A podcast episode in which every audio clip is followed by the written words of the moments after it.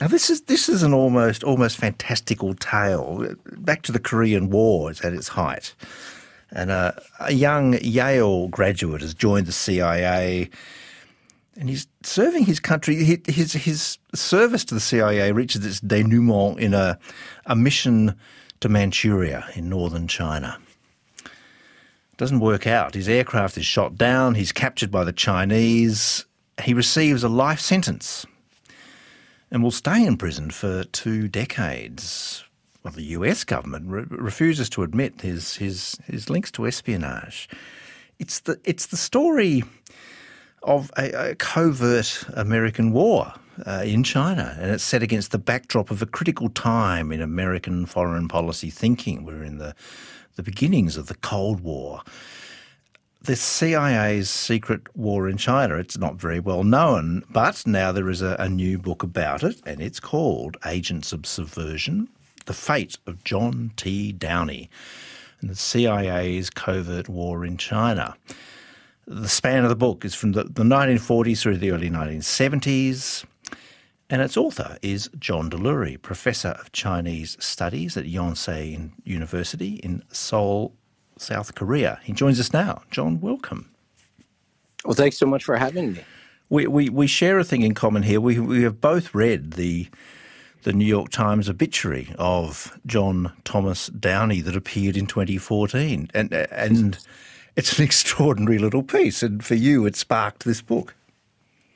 It did. I mean, it, it's nice to know exactly what the origin story of a book like this, you know, which took me many years yes. to to research and write, but I can pinpoint uh, when it started with that obituary. I'm glad you read it, and actually, a friend of mine, uh, a, a, wonderful expert on China and the United States and contemporary realm, Evan Osnos, also read it like us and thought, "Oh shoot, it's too bad." Downey's dead, you know, otherwise I could do a New Yorker profile. I thought, oh, great, I can write a history book about this now that he's dead.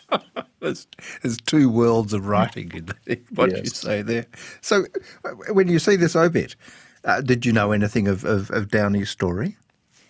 I didn't. And that is a big part of what drew me in, you know, because uh, you mentioned he was a Yale graduate. He was the Yale class of 1951.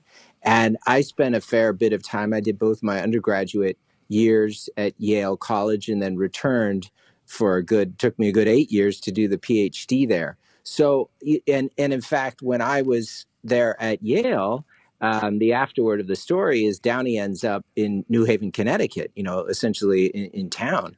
And so that just compounded for me this sense of why isn't this story better known? How could I not know it? And if I don't know it, a lot of people don't know it, even though this obituary is here. And uh, you know, could could this be the canvas for something bigger, for a whole book length treatment? And so that kind of set me off on my journey. Tell me about that that Yale class of, of 1951, because it turns out to be uh, uh, quite a, a, a fecund group of uh, young gentlemen for the for the CIA. Yeah, it, it really is. Um, you know, there are these great quotes about how uh, half the class or a hundred of these men, of course, Yale was all men uh, until the 1970s. Um, so it's all it's all men, and a large batch of them did go into CIA, which is just getting its start. Um, I mean, for me, actually, a big part of the fun of the research was to uh, indulge myself in looking at the history of my own alma mater and you know figure mm. out okay what's yale like back then? Uh, it's kind of the first class of the cold war right? Because they enter in 1947 i actually found that the the day uh, in september where they sort of matriculate is the same day that the cia opened its doors. Uh, it was created in 19 in the fall of 1947, and so you have sort of this Yale class. I mean, a lot of it is what you'd expect. You know, it's kind of waspy, New England, um, you know, America and, and private schools and all that. But you're starting to see some of the early post-war uh, diversification. I mean, on the edges, I would say, of the class. Uh, but they're the, they're the creme de la creme, and then uh, the Korean War starts while they're in the middle of school. Hmm. And as they're preparing to graduate, they're facing this bleak future of having to go fight You know, they missed World War II, but now they're uh, they're being told they're going to be shipped off to to Korea, and for various reasons, many of them selected intelligence as the as sort of the best way to fight the war, and so the CIA. Uh, you know, had a great time recruiting from this class in particular, the class of 1951. The book, though, goes back beyond that, and it goes back to, to, to Pearl Harbor and and a relationship, an alliance between uh, Franklin Roosevelt, the president, and and the nationalist Chinese leader Chiang Kai-shek. What's the story of that arrangement, that alliance?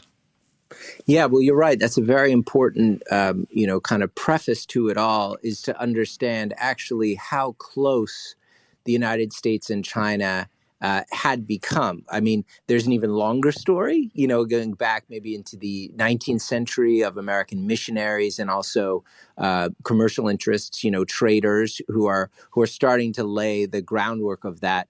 Uh, in its own way, special relationship the United States had with China, but it, in a way, it reaches a crescendo during uh, World War II. I mean, immediately after Pearl Harbor, Chiang Kai-shek seizes the opportunity within days uh, and and FDR is happy to reciprocate. They sign an alliance treaty, you know, so that China will fight Japan uh, in the east, as it were, and the United States will be fighting, you know, out from the other side of the Pacific. But of course, the United States is primarily looking um, to the European theater, you know, mm. and uh, and Roosevelt's primary ally is is Churchill. So there's a strange sort of dynamic on the surface the United States is all about this China alliance. There's a lot of propaganda during the war to make Americans feel very close to China.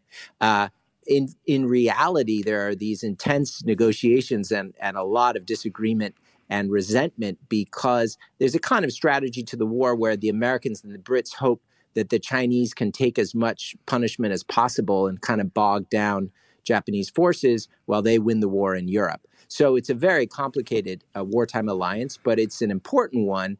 And when everything suddenly ends off in 1945, the American public has been pumped full of this idea of of China almost as a not a protectorate, you know, but as as a place that has this um, special presence in American life, and uh, and um, you know, there's a real celebration of it, and that's what makes the mm. sudden swift victory of Chinese communists you know, so devastating uh, in, in, by 1949 to Americans. Well, Amer- Americans phrase this as, as losing China. Exactly. There's, there's a proprietorial sense about this relationship. It's an incredible phrase, isn't it? I mean, it kind of gives away the whole game, and it was used uh, in a totally uncritical way. You know, it, the question was who lost China, uh, and it, not only is it extraordinary to think that China was America's to lose, but it also becomes the fulcrum of this very toxic uh, I- internal political, uh, more than debate, you know, real political campaigns, which come to be known as McCarthyism, because the answer to the question who lost China uh, morphs into the question of, you know, who are loyal Americans and who are disloyal uh, agents of subversion, as it were. You know, who's working for the Reds, who's working for the Soviets and the Chinese here amongst us in the United States. So the who lost China debate uh, quickly becomes part of the of the whole Red Scare, uh, led by Senator Joe McCarthy in the 1950s. And, and it, I mean, immensely complicated by the, the, there are now two groups of red people. This is mm. the the Cold War with with Mao's victory becomes suddenly increasingly complex state. No, that's right, and uh, and then you've also got Taiwan, you know, because the Chinese Civil War, of course, doesn't end cleanly. It ends mm. with this strange uh, government in exile, um, led by the one and only Chiang Kai shek, uh, who should add, after that initial excitement in the days of Pearl Harbor, uh, Americans, even including FDR, had become increasingly despondent about their ally, you know, and uh, saw him as maybe not the greatest partner to have. Uh, but Chiang Kai shek uh, loses the Civil War just enough, not entirely, and he ends up on the island of Taiwan, and uh, he'll stay there evermore, uh, you know, trying to kind of rally American support in his quest to somehow retake the mainland. Uh, and so that becomes then a, a, permanent feature of Cold War dynamics of this support, or the first half of the Cold War, I should say, American robust support for Taiwan against, you know, kind of red China. Uh, and uh, th- that, of course, then goes through various twists and turns to get us to where we are. Almost yes. feels like we're yes. back to that now. Well, listeners can make their own judgment on, on, on, current events as to whether that, that, that, that civil war is is in any way resolved. But that's that's right. Again, another of those conversations for another time. I mean, but, but back in that moment, in that, that Cold War moment, you you talk in your book on on this, this, division in, in American foreign policy thinking around China between two camps, the, the realists and and the China hands, which is a delightfully sort of Graham Greeny kind of way of viewing things, and more of him anon. Uh, could, could, you describe those two schools of, of, of thinking? Sure. Well, it, you know, in a way, the realists and the China hands are are not so much opposed to one another. They're making parallel arguments just at different levels, I would say, of foreign policy. So the realists. Um, which is a name, of course, common in international relations, you know, discourse. But I have a very particular group of four realists that I sort of hone in on at that period of time in the book. And you know, many of your listeners would know uh, some or all of them. George mm-hmm. Kennan, uh, the the great sort of American diplomat and strategist of the Cold War. Uh, Reinhold Niebuhr, a theologian, but one who had a lot of ideas about American power and what should be done in world affairs. Hans Morgenthau, uh, who who you'd actually think of as a realist, a great international relations uh, uh, realist thinker, and then Hannah Arendt, the philosopher. So the, these four realists are making uh, writing extraordinary works, you know, like Arendt's uh, Origins of Totalitarianism comes out in this period, uh, uh, Niebuhr's book, um, on the irony of American history is absolutely timeless, really a classic. So they're making these arguments coming out of uh, the victory of World War II, but entering into the Cold War.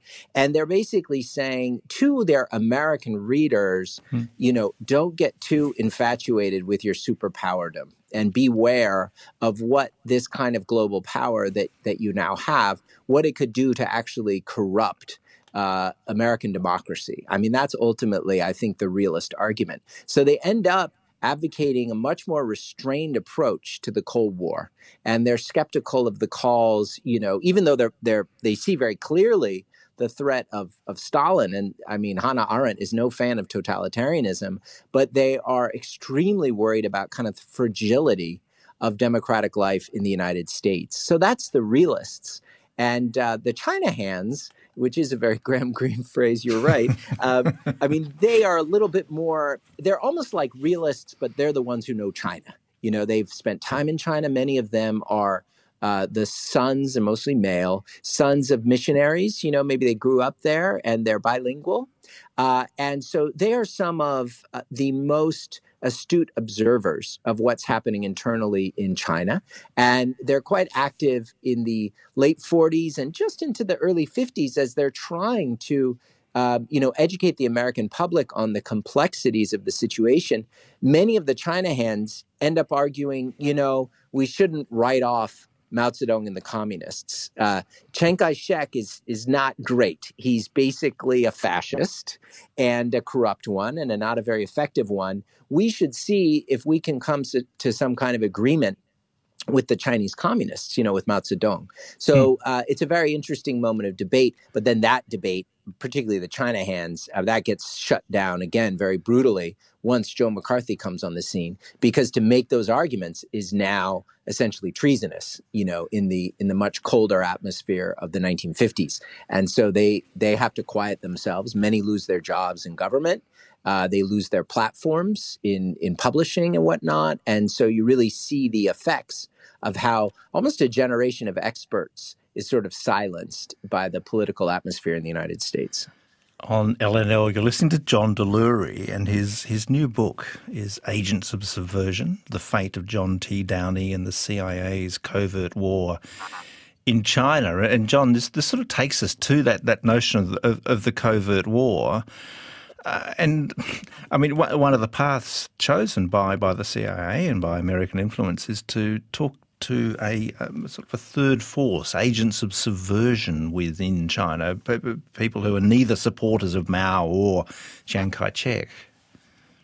Yeah, and this was another one. I, I'll be very honest. I had a steep learning curve eight years ago when I began this this project. You know, I mentioned before I didn't hadn't really heard of John T. Downey. I didn't know much about the third force, and it was a lot of fun uh, to have this whole new world of what is this this thing, you know, and uh, where did it come from? Uh, because on the surface, it sounds like one of those classic American foreign policy delusions, right? Oh, there are these liberal, moderate, more intellectual types, and they're kind of like us, you know, American types of liberals who are wandering around China. And that's really the third force uh, ideal is that if they could just get power, how great would it be? You know, we, mm. we certainly don't want the communists, but we don't like the nationalists very much either. And so too um, simple, um, perhaps. too simple. But I have to say, the more I researched it, um, I found, you know, there was more going on to that third force. And while in the end, of course, it didn't succeed, it wasn't quite as fantastical to explore. Well, could um, you know, could we, the United States back then, work to strengthen their political uh, position? Because at at different periods, you know, they had a certain amount of leverage, and you could see alternately Chiang Kai-shek and the nationalists, and then Mao Zedong and the communists trying to kind of woo this middle group, you know, and pull them mm. over to their side. The thing about it is, though, that the CIA gets a hold of this idea, and and in the defense of the CIA, they're basically told to work on this. It's not exactly uh, uh, their cup of tea, but they're really told you need to start a project to support this third force. And so the the shift that I describe in the book is this idea of a kind of liberal group who would have a liberal pluralistic vision of a future China, it gets operationalized and weaponized as part of this covert war against China. And so you you get recruiting of third force agents in Hong Kong who are then flown out to the island of Saipan where they go through paramilitary training and then a little bit more brush up training in Japan and then actually deployed into Chinese territory. So that's where the third force ideal starts to become something uh, quite different and again kind of weaponized in a clandestine operation.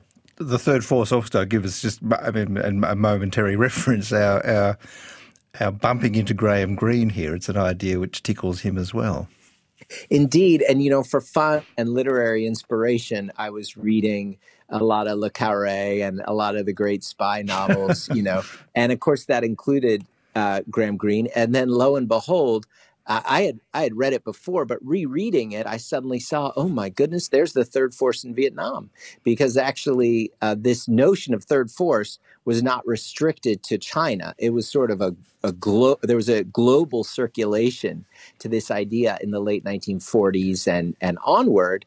And one of the places there was a lot of talk about, oh, could we just find a third force? Uh, were the French and then the Americans who who looked very hard hmm. uh, to find it. And so the Quiet American is actually inspired by this by Graham Greene this, this on a trip. yeah, actually hearing about it. So that that that justified me writing a bit about Graham Greene in my book, which was great fun. Well, let's let's go to the, the quiet American in, in question and, and, and Jack Downey because yeah he is, of course, in his CIA role, he, he's running a group of third force operatives, and this this leads to his disastrous mission over Manchuria. He is, and I mean, I almost hesitate at the word running. I think that's right, but one one sort of important part of the story and and also of my book and how I ended up telling the story is that John Downey, you know, is a heroic figure, and he's right there in the subtitle but we should warn the reader you won't see much of him, you know, for hundreds of pages.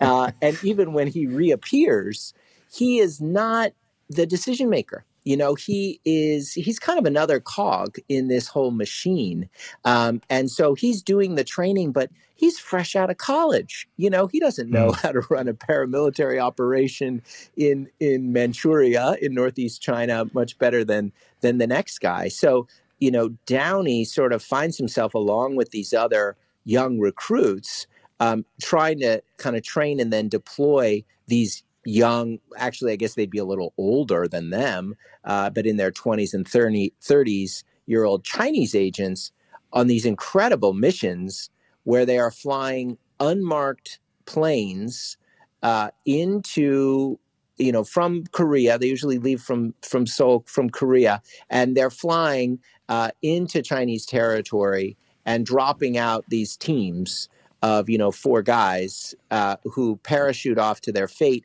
and then are trying to stay in communication via wireless radio out of the CIA headquarter base in mm. Japan. Um, and so Downey is in the middle of this. He's running these teams um, for sure, but again, he's not really coming up with the idea. Uh, on one of these missions, actually two, but the, the key one on one of the missions, um, it, he he actually flies in himself. And i don't know do are we going to spoil the plot here jonathan? But uh, he, he, he, uh, something goes very wrong with that mission. That'll and uh, and his plane is shot down and and and he spends quite a while in china. Yeah. I mean, the impetus for this is, of course, the Korean War and, and, and China's right. support of, of, of, North Korea, as it as it now is, um, and I guess there's the hope that the third force might undermine uh, China's role in Korea.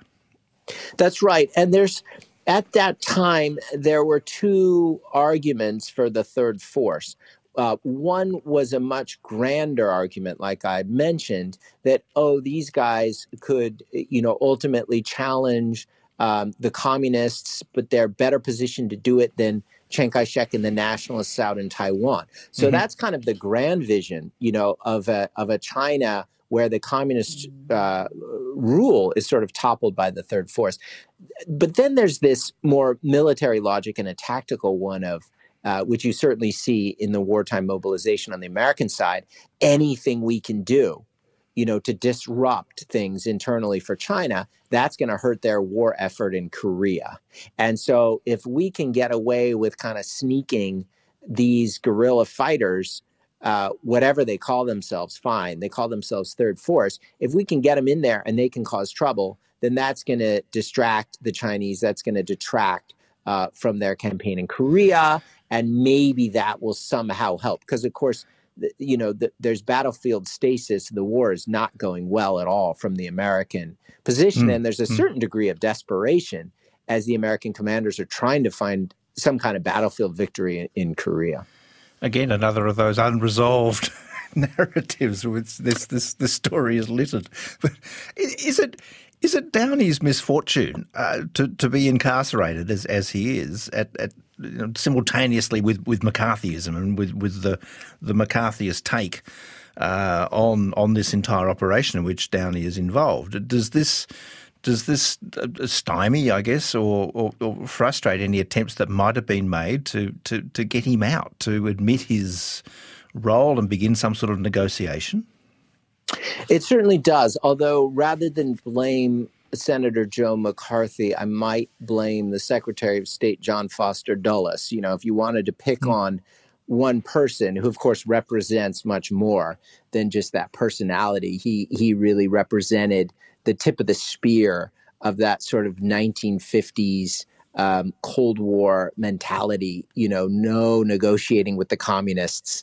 Uh, they are deceitful, untrustworthy, and um, and we, especially vis-a-vis uh, communist China, the Dulles strategy. Actually, Eisenhower, the president, had more flexibility, uh, but John Foster Dulles himself had a very rigid approach to this, ideological and uncompromising, where the, the whole goal of American foreign policy under Dulles, which is covers the 1950s basically, is to have as little, if not nothing, to do with the Chinese. And so that is, um, you know, a, a, major determining factor on the misfortune, as you put it, of John Downey, because obviously, if you're going to get your spy who's caught red-handed hmm. out of this enemy country, you're going to have to somehow talk to them. Um, you're probably going to have to somehow admit it.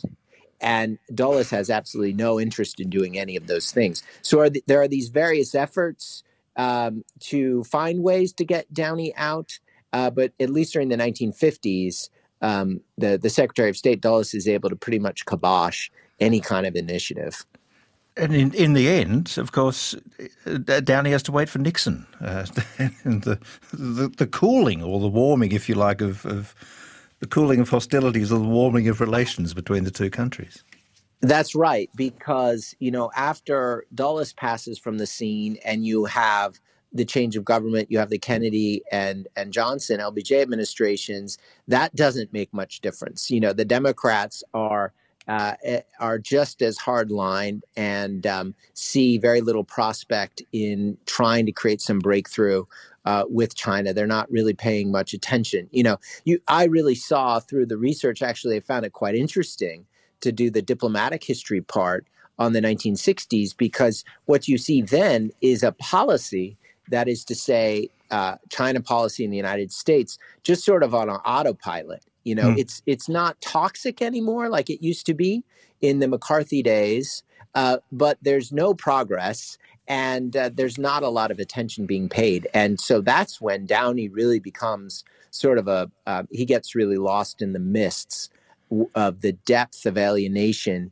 in U.S. China relations, which in in its way is probably deepest, I would say, in the 1960s, until you finally get that quite extraordinary reversal under uh, Henry Kissinger and Richard Nixon.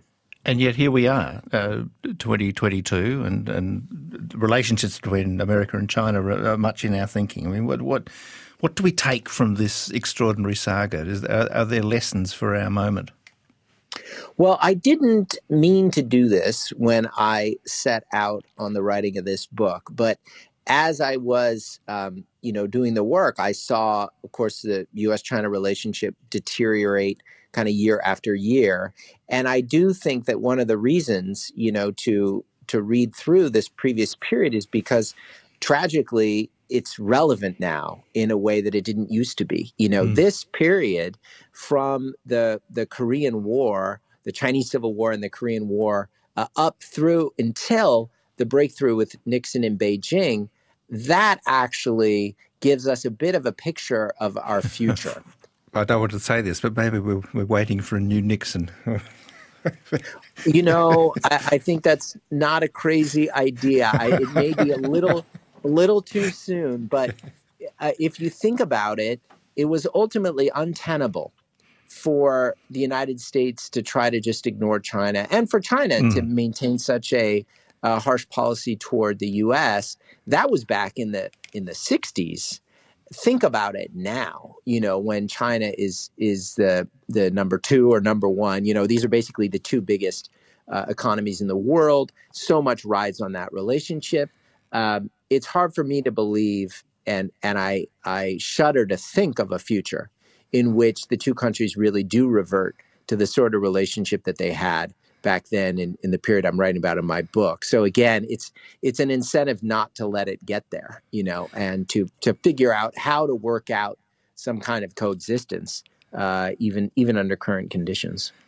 John, thank you so very much. Thank you. It was uh, a joy to talk with you about the book. John Delury, he's professor of Chinese studies at Yonsei University in Seoul, in South Korea, and the book. The book in question is Agents of Subversion The Fate of John T. Downey and the CIA's Covert War in China. That's published by Cornell University Press. Listen to more great stories that take you beyond the headlines. Ask your smart speaker to play ABC RN.